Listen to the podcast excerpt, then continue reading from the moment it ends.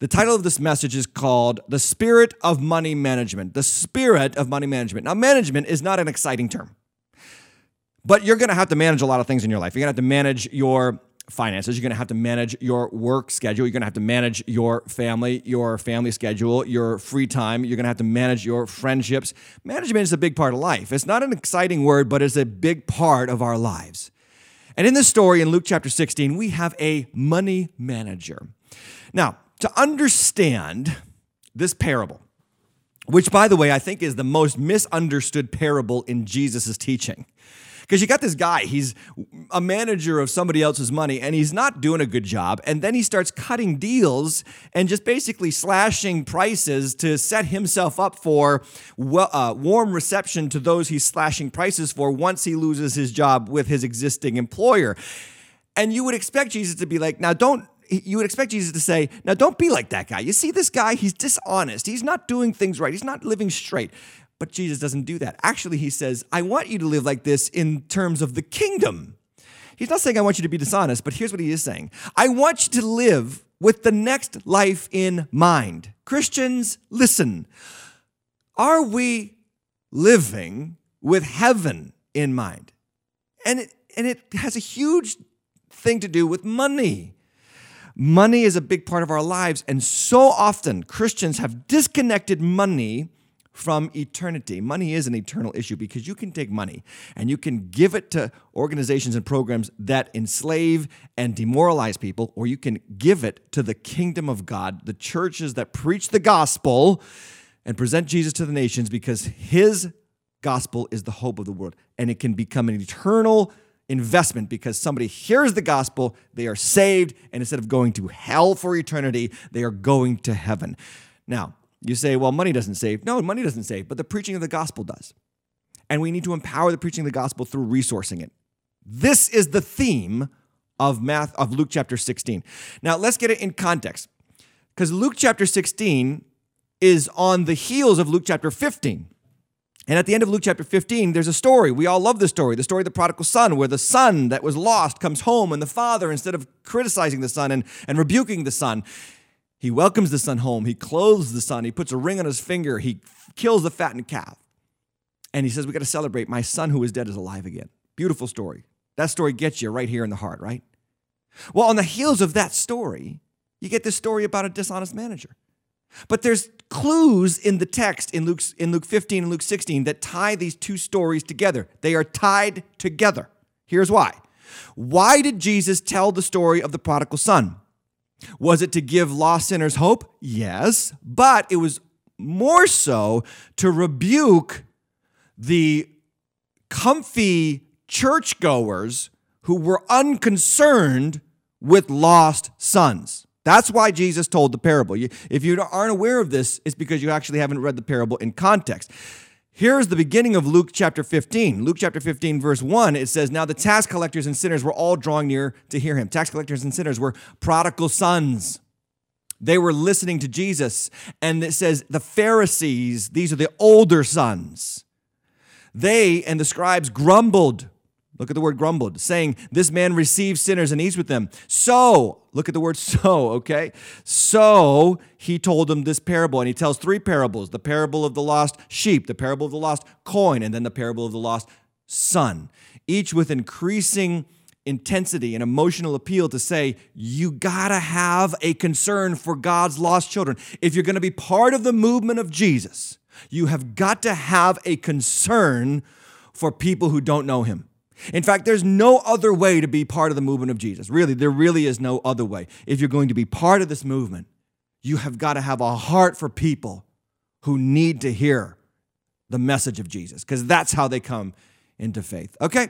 Now, Luke chapter 15 opens that way, then he tells those parables, and then he tells this next parable. And again, sometimes those chapter divisions in the Bible are really bad for us. So we have this chapter division, Luke 16, but I wish we could just take that out because this parable in Luke 16 is tied to 15, the prodigal son story. And at the end of that story, when Jesus is done teaching them about how to use money for the kingdom to reach lost people, look what happens in Luke chapter 16, verse 14 it ends with the Pharisees again. So it began with the Pharisees in Luke 15, 1, and it ends with the Pharisees in 16, 4, verse 14. And it says, The Pharisees who were lovers of money heard all these things and they ridiculed him. The Pharisees, who were what? Lovers of money. Now, if there is one thing that Christians do not want to be equated to, it is Pharisees. Right? This is this is these these are the black sheep of the stories of the gospel. The Pharisees were the bad people. And usually we think, well, the Pharisees were the religious people, the people, that you know, the Bible toting, Bible thumping people at the synagogues who, you know, had traditions over God's word and all that kind of stuff. And we we really vilify the Pharisees. But but did you ever consider that this is one of the monikers of the Pharisees in Luke chapter 16, verse 14? They were also lovers of money. It is very possible to be a Christian going to church every week and be a lover of money and unwilling to part with your money for the sake of the gospel. Did you know that? It is very possible for you to go to church, lift your hands in worship, listen to the word, and never be moved to give your money to help preach the gospel. And that is the point of Luke 15 and 16. Here's the theme of the message God wants you and I to manage money in a way that empowers us to make an eternal difference in people. Manage money in a way that empowers us to make an eternal difference in people. And we're going to talk about money management, not just giving to the church. No, no, no. This message is more than that because if you can't manage your money, you can't be empowered to give to the church. If you don't have any money, you cannot be empowered to give to the church. And there are tools and there are there are principles in God's word for managing money that empower you to have it so that you can share it so that you can invest in what matters to God and also what matters to you. You ever take a flight and you get on the flight and you sit down and then they go through the spiel, the stewardess or the, or, or the steward guy goes through the spiel of what to do in the case of emergency. And they say, if in case of emergency, oxygen masks will fall from above you, and then you're supposed to take the oxygen mask and put it against your face and pull the strap over your head, and then tighten the, the straps against your cheeks. And then, uh, even if the bag doesn't inflate, oxygen is still flowing, breathe normally. And then they always qualify it with this phrase Please take care of your own oxygen mask before assisting other passengers.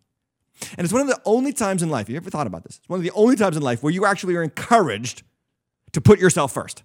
it's really cool because I was thinking about it. Not even on your birthday are you encouraged to put yourself first. On your birthday, you know, you cut the cake and you're supposed to give it to everybody else. And I've, I've always been a little bit ticked about that. You know, it's my birthday. Let me get my piece and everybody's everybody else can take care of themselves, right? But but but but not even on your birthday can you put yourself first. But on on the plane, when there's an emergency, when lives are at stake, Put yourself first so that you can breathe, so that you can help others. Here's what I see in the church a lot of people can't breathe financially, so they can't help others. They don't know how to take care of their own money. Therefore, they don't know how to help other people who need to hear the gospel. I'm asking you to get your financial house in order. God is saying, get your financial house in order so that you can help people. I want you to be empowered. Jesus wants you to be empowered to not be a taker, but be a giver to be generous, to live like he lived for the sake of others. So, we're going to talk about the spirit of money management. Four points, and then we're done.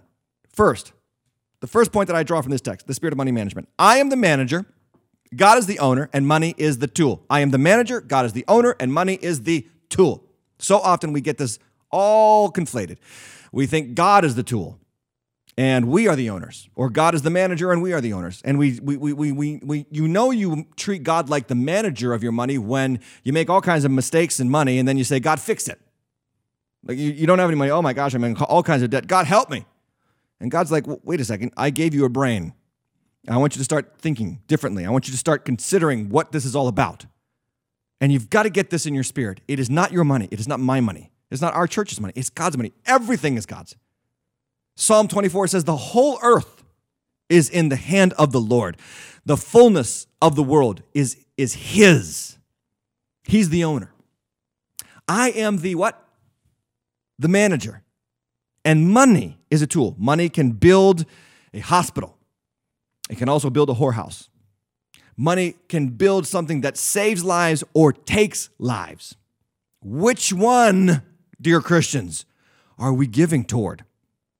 So here's the thing about money management. When you get a hold of the fact that God is the owner and you aren't, that leads me to number two.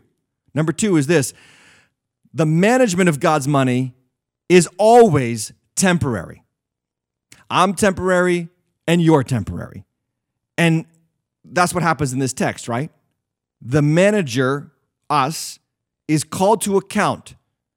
Verse 2 he said, What is this I hear about you?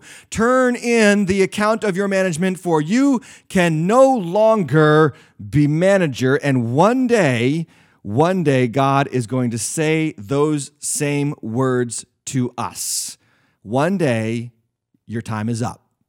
And all that you have and all that you have done with what God has given you will be held to account. This is a fact. And then he realizes this. And sometimes we just need to come to church to remember that life is temporary because every other venue in the world tells us seize the day, carpe diem, live for the moment, YOLO. It's all about now. And it's really not. And the last vestige, the last place, the last bastion of truth that your life on this earth is temporary and then there's a life to come is the church that tells you you're going to die. Do we like to hear that? No, but it's true. Your time will come to an end. So let's think about this. It's 2020. We're barely two and a half months into 2020. And so far, Kobe Bryant has died instantly in a helicopter accident. Tragic. All the championships, all the notoriety, all the fame, all the fortune, all the potential of what his life was going to be post his playing career.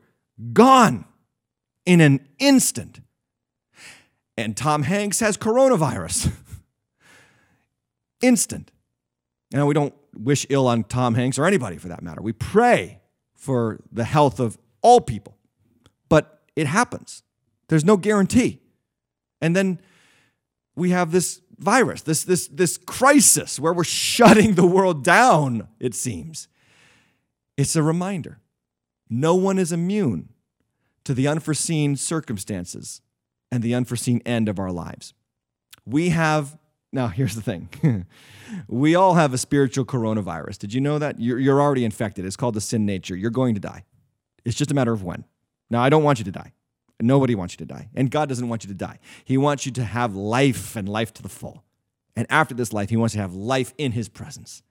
But here's the point of the parable get busy doing things with this life that matters in this life that helps people and matters in the next life that helps people. You understand? Don't YOLO. Because that's a lie. You don't only live once, you live twice. You live in this life, and then you either live in heaven or hell in the next life. Period. That's it. Here's what the text is asking us to do come to terms with your temporariness before your temporariness comes to terms with you. This is good preaching. I'm telling you. This is you are going to be glad that you turned tuned in because we're going to get to the nitty gritty in just a moment. Look at the manager's response to what the master says to him. The owner says you can't be manager any longer and he says verse 3, "What shall I what? Do?" And then the next verse, verse 4, "I have decided what to what? do." I've got to do something. And I love the manager's response because he doesn't complain, he doesn't blame, he doesn't whine, he doesn't com- he doesn't he doesn't say, "Oh, it's not fair." No, he just gets busy. Now, remember, I think it's important to remember in the text, he was only accused of mismanagement. We don't know if it was really true. It probably was, but we don't know. And what I love about him is that he doesn't, he doesn't go, you know, find himself a lawyer and, and take this guy to court. No, he doesn't waste time. He gets busy. And that's what I'm telling you to do. And that's what I think Jesus is telling us to do in this text. Get busy with your resources to do things that matter. You know, I read this week in a book and it's a simple phrase, but it just struck me. The lo- quote, it said this quote: "The longest distance in the world is from zero to one." The longest distance in the world is from zero to one. Zero is no movement, doing nothing, just status quo. One is movement. One is positive momentum. One is forward motion. Listen to me very carefully. Before you know it, you're going to be 20 years older. How do I know? Because people used to say this to me 20 years ago and I didn't believe them. And now I'm 43 and I'm like, where did 20 years go? It, it happens quickly. It happens so quickly. And when I was younger, people would tell me, invest, invest, invest, save. Prepare. And I would say, yeah, yeah, yeah, yeah. And I know some of you 20 year olds right now, you're going to do, yeah, yeah, yeah, yeah, right to me. And I, please listen. I, w- I listened a little bit. I did invest, but I wish I listened a lot more. Get busy now doing things financially that are going to bless your future 20 year old self. Trust me, you're going to thank yourself. Get busy now. I read this statistic in a financial magazine. If you invest one, every dollar you invest at the age of 30, by the age of 65 becomes $9.60. Every dollar you invest at 30 by the age in moderate in moderate safe investment products by the age of 65 it will be $9.60. Do something today that matters for tomorrow. Yes, for your good and so that you can be blessed and benefit others and be a force for good financially beyond yourself. So, point number three um, it says this managing God's money is a step by step process. How do I know it's a step by step process? Because look at verse 5. So, summoning his master's debtors one by one. Please look at that if you're taking notes in your Bible. I love underlining my Bible as I can do here on the screen of the Deep End Studio. One by one, he called them in. And I'm sure it was more than we have the record of two, but I'm sure it was many, many, many more because it was he was a rich man, right? So he calls them in and he just takes it step at a time, step at a time, step at a time. Let me tell you about your money. Your money is a step by step process. Your money is a step by step venture. If you have a job, you get paid regularly, whether it's by commission or uh, weekly or bi weekly or bi monthly or monthly. And every pay period, every pay period is an opportunity to step forward in life or backward. Are you stepping forward in life or backward? And I, I know this. I know this. Please hear my heart for you and hear God's heart for you. God wants you to step forward financially. Do you honestly think that your father wants you to struggle financially for the rest of your life, to have your hands out to, oh, please help me? Please. Do you think that the, the father in heaven who loves you enough to give his son for you, do you think that's what he wants? No, he wants you not to live like this, but to live like this. Here, let me bless you. Let me be a force for good in your life. Let me share of the goodness that God has poured into me because I have followed his principles with what he owns and I have managed it well. But it's a step by step process. And every time you get paid, Christian, you have a step opportunity. So I want to give you some principles. This is the nitty gritty, okay? This is the meat of the message on how to manage money. I practice, and our church practices, and you should practice the 10 10 80 principle. The 10 10 80 principle. What does that mean? Well, we've talked about this. Remember last week when I didn't talk about it? Well, now I am talking about it. Tithing 10%. I give my first to God. Why? Proverbs 9 3 and 10. Honor the Lord with your wealth and with the first fruits of all your produce. Then, then, after you honor the Lord with your first, the scripture says, so first to the Lord, then your barns will be filled with plenty and your vats will be bursting with wine. God first, and the rest is blessed. Second, the second tenth is tithing. I'm sorry, saving, sorry. Tithing, then saving. Saving 10% for yourself. And we talked about this um, many times already, but let me just reinforce it with a couple more principles that are more practical. Proverbs 14:8. The prudent understands where they are going. You need to live like Jesus is coming in 80 years, and you need to walk like he's coming tomorrow. You need to plan like he's going to come in 80 years, but you need to live and, and, and believe like he's coming tomorrow. because he might come tomorrow, right? And, and the thing is, is saving is a wonderful opportunity to prepare yourself to grow and increase financially in your future. It's called investment. Let me, let me give you a, a beautiful phrase the Lord gave me from this text. Um, investment ties me to my future and debt ties me to my past. Investment ties me to my future. When you put money aside, when you put it into an investment product, when you save it, when you put it into a CD or stocks or mutual funds, you are saying, I am going to commit to my future. But when you impulsively spend and buy things that you can't afford at the time that you purchase them, don't you understand what you're doing? You're tying yourself to a payment process that ties you to that moment in the past. And here's the thing you buy it and you swipe, swipe the credit card, and it's not. I mean, at that moment, it's enjoyable and you're really thrilled that you have the product. But guess what? Now you are tied to that product financially for years, months, years, maybe decades to come. Be careful of this. Debt is about your past, investment is about your future. Here's the number one reason why Christians want to run from debt. And I'm talking about all debt except the debt of your first mortgage, you know, your home, because those products tend to increase in value and the debt is justified by the increase in value. At least right now. We'll see in the for, in the foreseeable future. But here's the thing. Um, when Jesus talks about uh, praying, in Matthew chapter 6. Remember the word that he gave us to talk about sin? Remember it? He says, Forgive us, in verse 12 of Matthew 6, forgive us our debts, as we also have forgiven our debtors. The word Jesus uses to refer to sin is debt. This is, in my opinion, this is the number one reason why Christians should run from debt. Because out of all the terms that Jesus could have used to refer to our sin, our past, he uses the term debt. In other words, debt is sin. Debt is as bad as sin. It holds you back. It it tethers you to a moment in your past instead of the potential of your future. Aren't you glad you tuned in today? Because it's not just about giving to the church, it's actually about helping you. So invest 10, 10, 80. So here's the 80, okay? Now we've talked about the 10, the first 10 to, to God, because He is God. I honor Him. And then the second 10 to my future self. But then let's talk about that 80 because a lot of people think, okay, well, the 80, now I just get to woohoo, spend away. No, steward it. Steward that 80%. Here's a couple of terms that you want to revol- that you want to get into your spirit and your head about stewarding. Um, Romans 13, 8. Owe no one anything. Do you know what that means? Pay your bills first. Pay your bills first. I know some of you get those bills. You're like, I don't want to look at it. I don't want to open it. Open it. Pay it. If you got the money, pay it. Don't wait.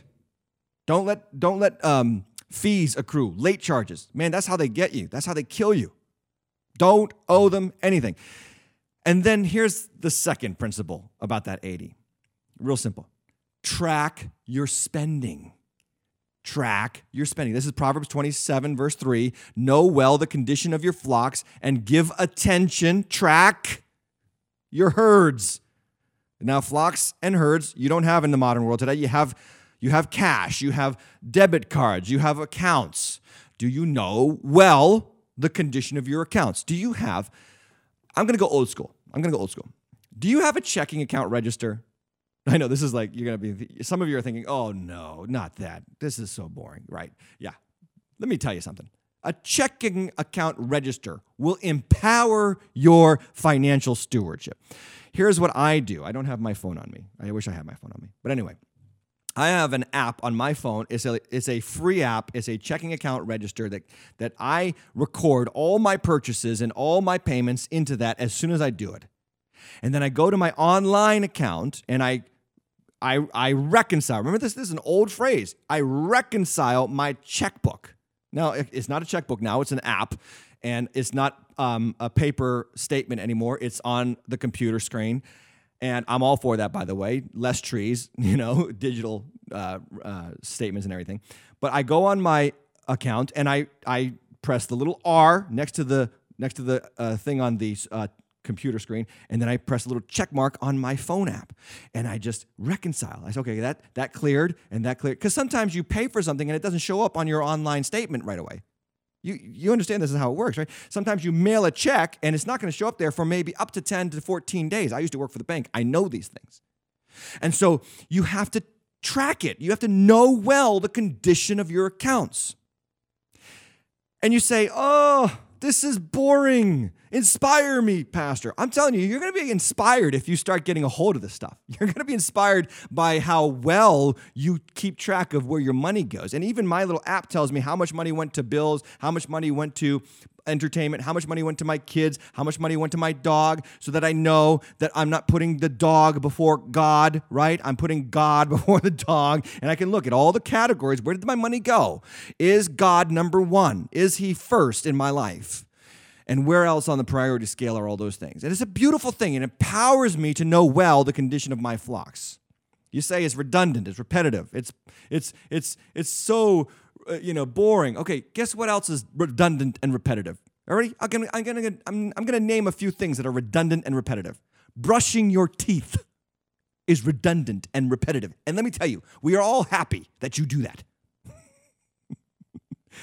Applying deodorant is repetitive and redundant, but we're all very happy that you do that.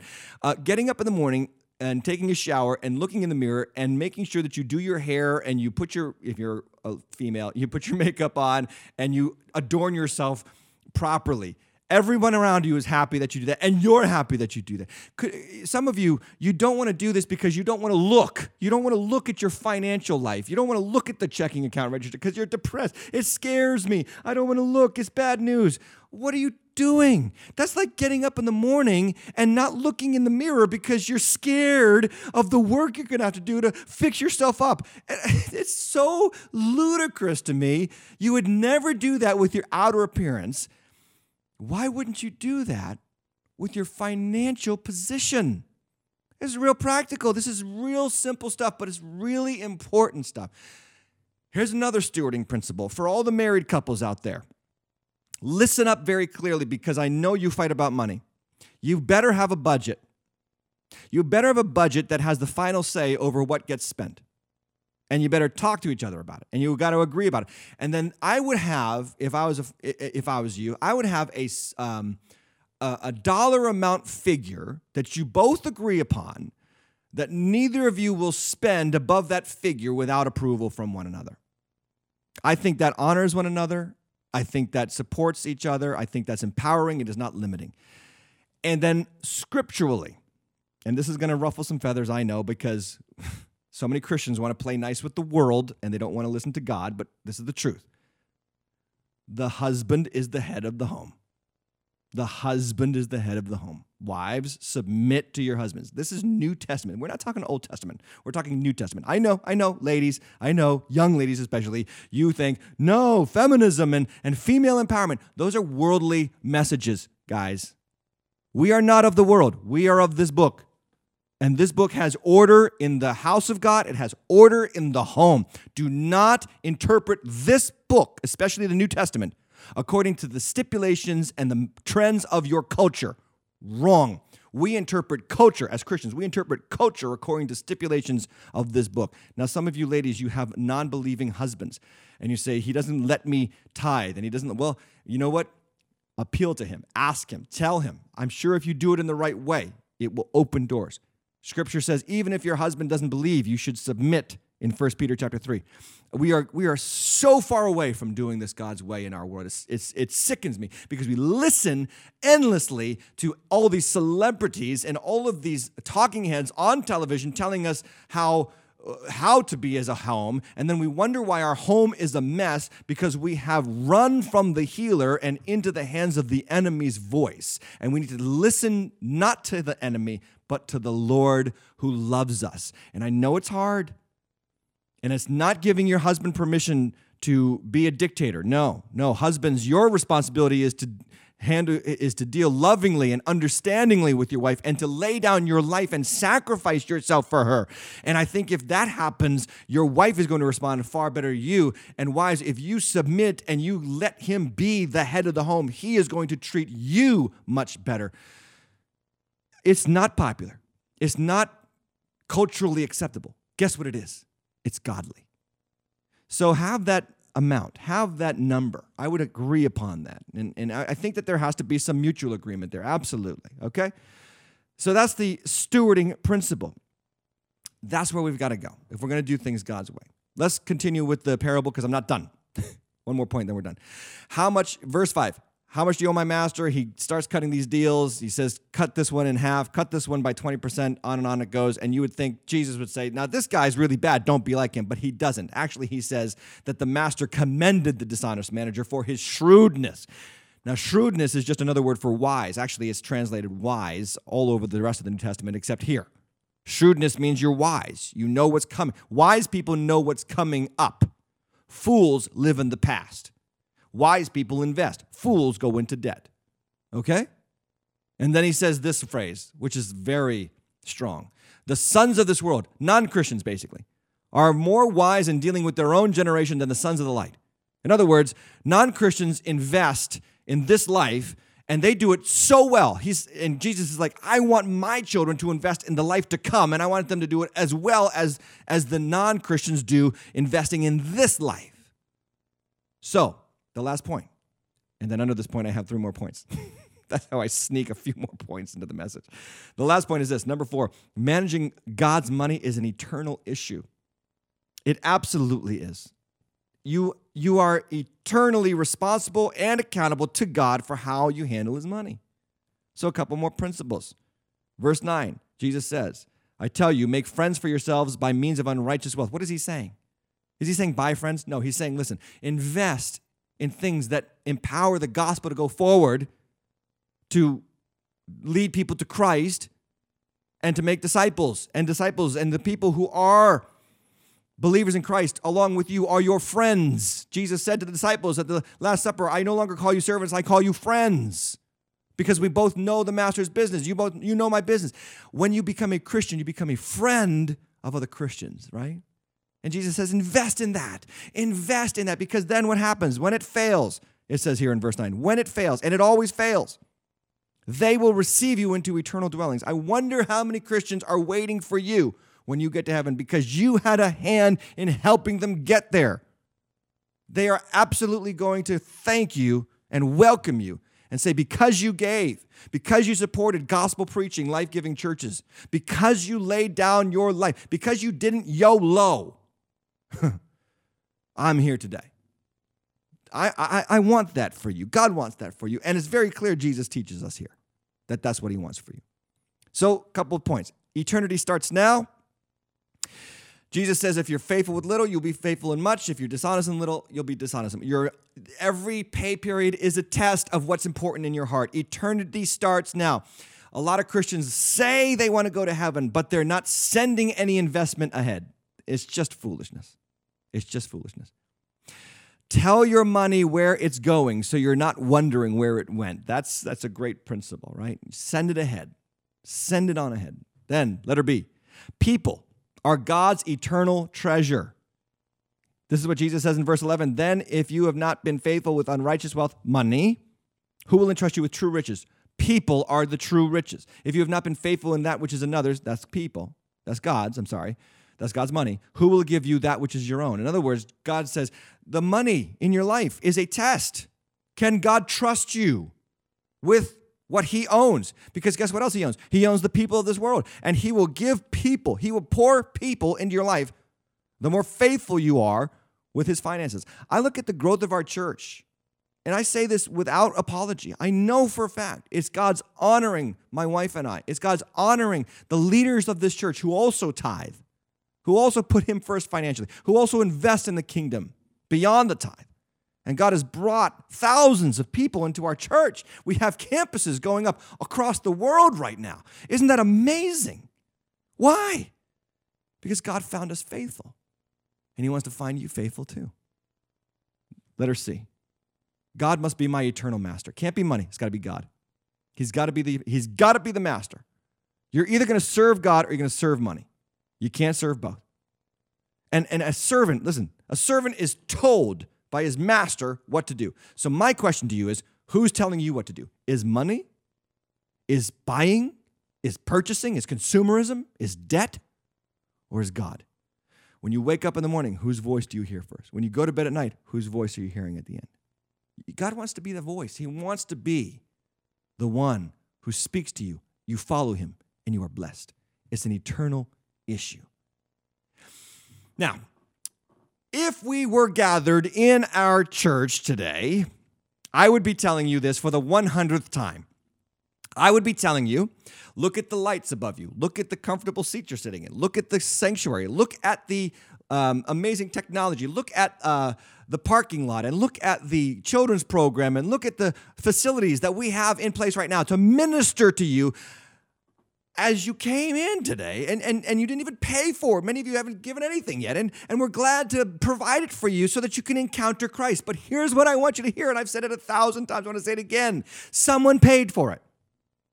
Someone said, My money is going into the people's lives who are not yet here. They believed that you were worth it. But let me say it in a different way since I'm in the deep end studio and on video in your home or on your phone and not with you in person. Someone paid for this. Someone paid for this microphone. Someone paid for these screens. Someone paid for this room. All this stuff is coming to your home how? Someone paid for it. Someone said, You are important to God. I'm going to take what God has given me, I'm going to invest it in the future of the church. You are that future. Here's what I'm saying to you pay it forward. Be part of the chain. Be part of the generational chain that God has been building since Jesus ascended to the Father and pay it on pay it forward and invest in someone else. I'm the manager, God's the owner. Management is temporary, uh, it's a step by step process, and money is an eternal issue. Friends, that's the message. God wants to empower you, He wants you to be able to put that oxygen mask on financially so that you can get air and you can help other people. You can do it. God can help you. I'm so glad you were here. Hey, text Waters Church to 41411. You may have tuned in late, so please do it. We want to get all the updates to you about when we're meeting and how we're meeting going forward. And uh, you don't want to miss that. Go straight to your phone by text message, and you will appreciate being well informed. Okay. Also, this week, I got some special things planned for the Deep End podcast. We might actually have two or three episodes of the Deep End this week because we're all hunkered down in this national quote unquote blizzard coronavirus catastrophe or crisis. And I want to give you some options. Instead of just binge watching Netflix, tune into the deep end. How about that? I don't care if you binge watch a little bit here and there, you got nothing else to do, but tune into the deep end. We'll have some time together. We might even do a question and answer session Check us out Tuesday nights at 7 p.m. Hey, uh, I'm so glad that you were here. Um, I'm so glad that we can do this on technology instead of in person, but it's n- nothing like being in person. So pray for the quick resolve of this crisis. Pray for your heart to be changed towards money and towards God and towards the kingdom. And let's leave a legacy. Let's leave a legacy of gospel preaching, life giving churches. Let me pray, and then we're done. Father, I ask in Jesus' name that everybody who heard these words, that it'll sink into the soil of their heart, it'll take root, and then it'll grow and it'll bear fruit. They'll be blessed to be a blessing. They'll be empowered to make an eternal difference with the resources you pour into their lives. I pray, God, that you'll give us the courage to go from zero to one, to take that next step and get busy financially for the sake of the gospel. In Jesus' name we pray. Amen.